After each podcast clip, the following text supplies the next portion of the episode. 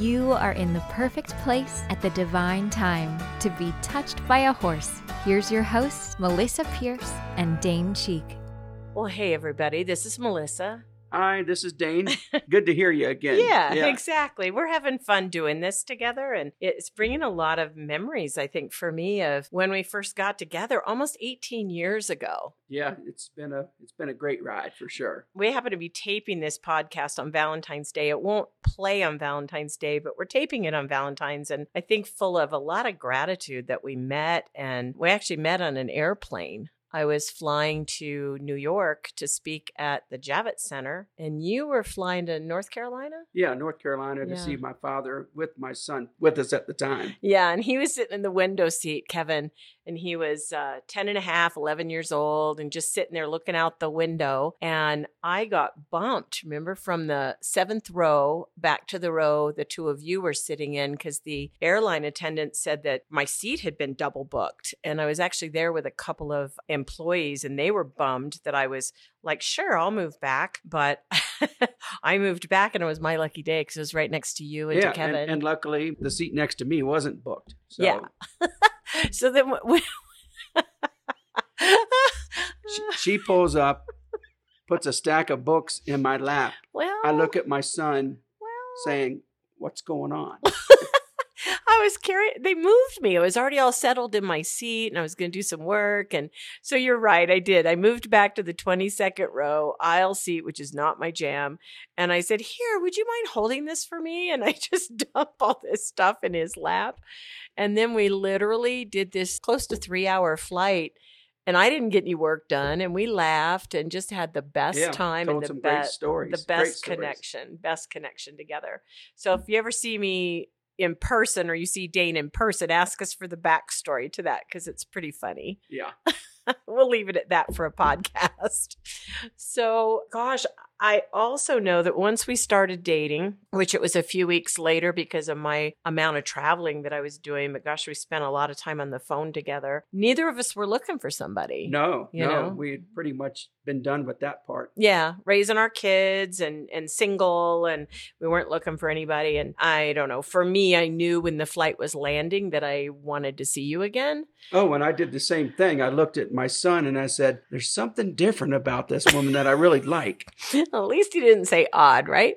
So yeah, and I told the people that I was traveling with for work, I said, I just met this really unusual guy and I feel really attracted to him. So about six weeks later, we actually got it off the ground dating. And here we are almost 18 years later. March 29th was that flight date. So we'll have another another date to celebrate. So happy Valentine's to you, baby. Yeah, happy Valentine's to you as well. Thank you. Thanks for doing the podcast with me. Well, when we first got together, you had just completed your card deck. Yeah, well, it was a lot of work.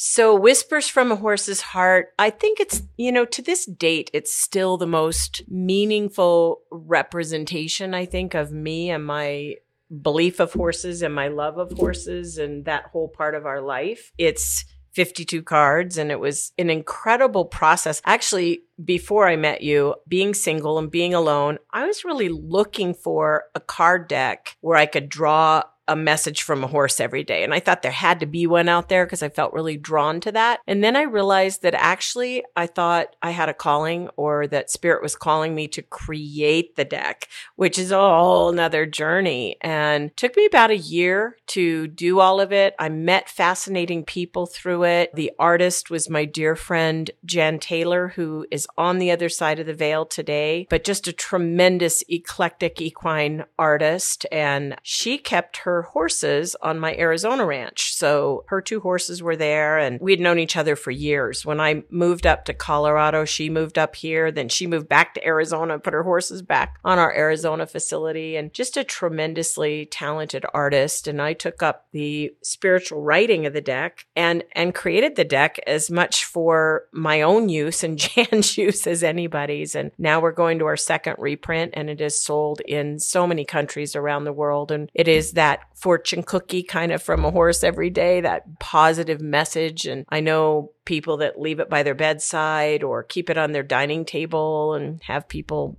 read a card before they have dinner and lots of really sweet ways for Yeah, that deck, for that deck to go out in the world. So that's one. And then what we were talking about before this recording was at that time in our relationship and at that time in my life, I knew that I had a book. I've now written several books, but I had a book that came to me in a dream and not the whole book, obviously. I wish it did, but really the premise of the book dropped into me in a dream. I can remember sleeping alone, feeling alone. I had finished the deck.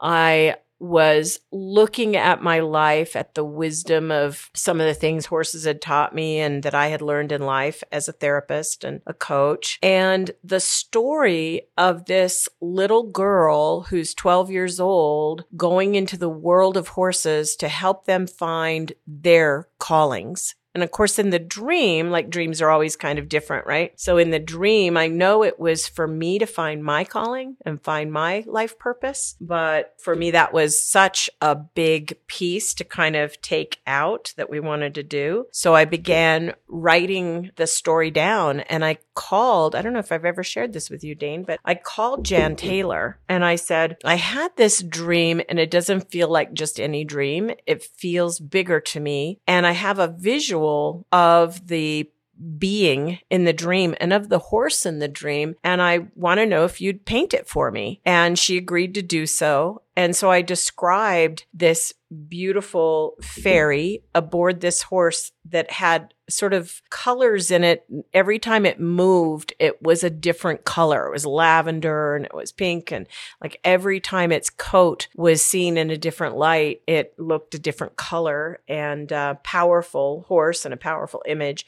And she painted that for me. And it became, of course, the cover of my book. Right. Yeah. I see the painting here as we speak. Yeah, yeah. I, the painting's hanging in my private office and I love it. It's one of my muses, I think, in my life. And so, yeah, this whole book was my coming to the truth of my own life purpose, I believe. So, and of course, I dedicated it to you because you were my boyfriend at the time. How lucky is that? have you read it? I have. Okay, good. Yeah. just checking. just checking. You're not a big book reader. You read magazines no, yeah. and stuff on your iPad and stuff, but not a book reading person. But it's just the magical story about stepping into your calling and into your life purpose. Yeah, I remember when we first got together, you wanted to start writing the book. Mm-hmm, mm-hmm. And uh, we just spent a very long weekend together away where you could seek solace and try to channel the book. Oh, yeah. It was when I got kind of stuck. I was about three quarters of the way through and I wanted to finish it. And I said to you, I, I feel like I stop, start, stop, start because there's so much to do here on the ranch. And you had the brilliant idea of like, well, let's go away somewhere where you can get away from it all and really focus, you know, and see what that would do. And and so we did. I don't remember the name of that little town we went to. Yeah, it was actually uh, Cripple Creek in That's Colorado. Right. That's right. A little gambling town, old 1800s gambling town. Yeah. It was fun and got a B&B there. And I don't know what you did during the day while I was writing, but I imagine you had fun in that little town gambling or whatever. Oh, yeah. Yeah. You're had, not a big gambler. Had a couple beers here or there.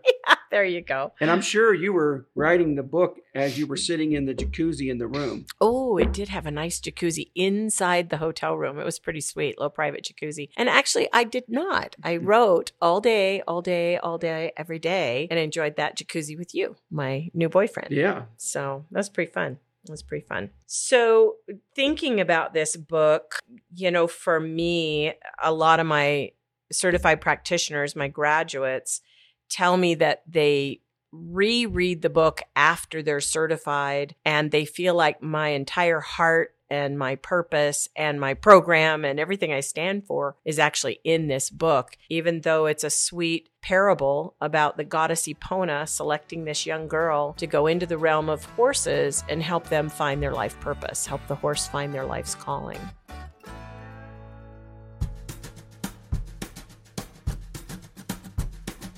Touched by a Horse offers three comprehensive programs giving you the ability to have the career you've always dreamed about, working in partnership with the magic of horses. Our Equine Facilitator program provides you with the skills to build a thriving business hosting group experiences with horses. Our Equine Gestaltist program prepares you to open your own private Gestalt practice in partnership with horses. And our Master Equine Gestaltist program builds your Gestalt skills both in and outside the round pen. All of our programs include in depth live classes, business growth training, and a supportive community of herd members to collaborate with and learn from. Visit our website at touchedbyahorse.com to learn more about which program is right for you and your healing herd. Think a lot of our clients are looking for, and maybe some of our listeners in the podcast are as well, looking for, you know, how do you find that? How do you find your life purpose or your mission in life? And for me, I feel super blessed that I every day I live my life purpose and I live my mission. You've probably heard me say that. Oh, yeah. You definitely live your life the way that you want it to be and to serve the people that you feel need to hear your message. Yeah, yeah, exactly. I don't know. I've never met anybody that didn't want to find their purpose for being here or their mission or their life purpose or what they want to be doing. And in fact, sometimes if we look too hard for that, it's more elusive than if we relax and figure out where do I find joy? You know, where do I find my happiness and where do I find joy? And how can I put that in service to others? So for me, that was it. I remember years ago, because eh, before I met you, I had done Anthony Robbins Mastery University. And I did that with him in Boca Raton, Florida, in some fascinating places, lots of different places, Aspen, Colorado, and all around. And, and I remember a process that he had at a an event called Date with Destiny, which truly changed my life. We were to figure out our mission statement for ourselves personally. And I have a mission statement for Touched by a Horse for my corporation, but been a long time since I thought about the one for me personally. So lately I've been taking more risk and being more vulnerable with my following and people that listen to me or care about what I'm saying. And so I've been sharing my personal one, which I've never shared before, but it reads My life purpose is to serve those seeking growth and healing while enjoying the process in joy and ease. That's my joy and ease, not always my client. I choose to do so in the spirit of love and gratitude for myself and others. So that truly has been my mission. It's really been my calling. It's been what I've done to work with people through Gestalt to increase their awareness of self and to increase their cleaning up their unfinished business, as we talked about in the second episode, and to go through and live a life that is meaningful. So when I cross over to the other side of the veil, I'm leaving something behind that is truly worthwhile in a in a personal legacy, not financially, but a personal legacy. So that's a big part for me. So as far as your book, do you want to tell us some other things about your book maybe? Oh, or? I know what you want me to tell everybody, you silly right. dog. So your passion was rugby. And you guys got to remember we were in the dating phase when I wrote this book, so it was really fun. But your passion's been rugby. You played rugby for many years, just got in the Hall of Fame for his team with his team for rugby. And so one of the funny chapters or sweet chapters in the book, and you've been on my Arizona facility many, many times, but that lower back pasture that's kind of way down and back by the creek, that pasture used to house four big mules who belonged to Charles Schulz and his daughter Melanie. And they were big, beautiful mules. And Charles Schulz from the Peanuts cartoon, right? Right. The drawing of the Peanuts cartoon. And so she'd come out and they'd come out and see these mules. And the rest of the time, we were taking care of them and they were hilarious. They'd all bray at the same time and they'd run and they'd run into each other and they played rough, but they had a really great time. Actually, a drawing of those four mules that Jan did is in the deck. So the four mules is actually that. And the name of the card is camaraderie. And so I was thinking about you and in thinking about you, thinking those silly mules are actually playing rugby. Yeah. in their own way. I had seen you guys play rugby and it looked rough right. to me. And I'm sure, well, you still haven't figured it out. No, I haven't. Rugby makes no sense to me at all. It's fun, but it's rough. And so I thought those guys were definitely being pretty rough on each other and, and doing a lot of rugby moves to be sure. So some of the book I pulled from card deck for sure. And and some of the book I pulled from really real life and different things that we were doing. And the Schulz family was really a blessing to us. We were really happy to have them there on our ranch. Oh, I remember one of the stories was when we met this veterinarian from Sweden. Oh yeah. Yeah. Yeah, we were at the B&B. That's right. Right. Yeah, that that was a blessing in the book for sure. The book hadn't stalled out in any way, but like I said I was really busy and I just couldn't get focus time on it. So I do remember that. That was really sweet. They were from Sweden and and they were at the same B&B we were. And I don't remember why they were in town, do you? I'm not sure. I think maybe their son went to School of Mines or something. Yeah, I think that may have been it. Yeah. So really sweet couple. And we went down like you do in a B&B and Dane was getting ready to go off for the day and I was going to go right. But I will say that this guy became my muse for the next chapter of the book. And he was from Sweden and he happened to be an equine vet. Now, what are the odds, right? this equine veterinarian's there. And we shared a lot. I shared about what I do, and then I shared my belief of horses, and I was writing this book. And he raised among being an equine vet, he raised Friesians. And I was ready for a Friesian in the book. So I felt like it was kind of meant to be. And so I wrote this fantastic chapter about the life calling and the life's work for this big, beautiful Friesian horse. And then I named the horse after that guy. So I'm glad you have such a good memory, Dane. Yeah, his name was Albert. Albert, right. Yeah. And I so I named the horse Albert in the book after the veterinarian. So, you know, he was a Friesian stallion and he he just was really an amazing horse in that realm was in there and it was fantastic, you know, to see all of that. So that was fun. Bring back a lot of memories. The book itself has always done well. On the back, it says, Why are you here? What were you born to do? And how do you discover it? On one of her morning rides, this little girl meets the goddess of all horses, Epona, and she's offered a chance to go figure that question out for horses. But of course, it's a parable. We're all trying to figure those things out.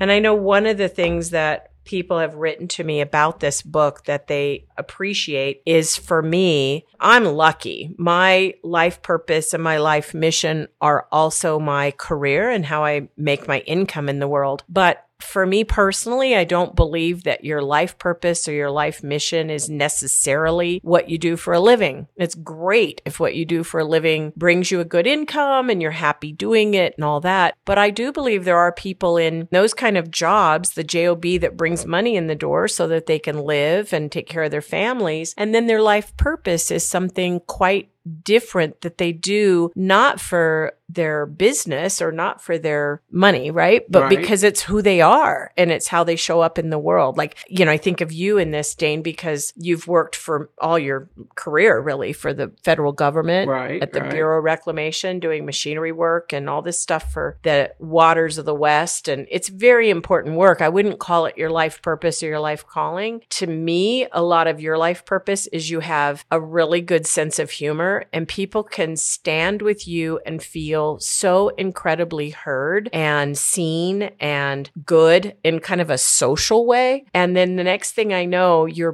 big boisterous laugh is coming out and they're laughing. So I think you just naturally lift people up. Well, thank you. You're Yeah, welcome. yeah. You're welcome. Not always, by the Right. Not always, but most of the time, you definitely lift people up and have them feel differently and better about their life. So we love this book. If you're interested in it, of course, I have it in paperback through our store and it's also on Amazon. And what isn't on Amazon these days, right? He laughs because I have Amazon boxes showing up here almost every day. I want to, while we're in a day of gratitude and everything else being Valentine's, I want to again thank our sponsor, Hope Through Horses. This is a tremendous group of people who value the work that I teach here. They value the fact that there are many people who need the work and need the healing and perhaps can't afford to pay for a full session. They need some scholarship or help to do that. They provide scholarships to our potential students in some cases where their needs assessment is there for them so they can get this training to get out in the world and become great coaches in our EGC method. So we thank Hope Through Horses. If you're interested, you can go to hopethroughhorses.com and they have have a way to learn all about their organization and who they are. And of course, like every nonprofit, any possible donation means a great deal to them and it assists so many more people and horses than you can even put your brain around. You know, it's pretty amazing what they've created and we're real happy to be beneficiary of their hard work. So your book you said through Amazon, or can you get it? You can get it through our store. Yeah, you know those touched by a horse, those right? he- those heavy boxes I make you carry around. Right, A lot of those are right. the books. a lot of those are the books. You know, thank you for joining us. My next episode, intention anyway, for this podcast will be a topic near and dear to my heart. I bred horses for many years and birthing those little babies into the world and how to bring emotionally sound horses into the world. So that's our next chapter, at least right now. That's our intention. Thanks so much for joining us, everyone. Have a blessed day. See you next time. Thank you for listening to the Touched by a Horse podcast. If you'd like more information about anything we've talked about on the show today or our certification program, please visit our website at touchedbyahorse.com. That's touchedbyahorse.com. Or contact our office by phone at 303 440 7125. Also, be sure to keep up with us on social media. We're at Touched by a Horse on both Facebook and Instagram. See you around the barn and on the next episode.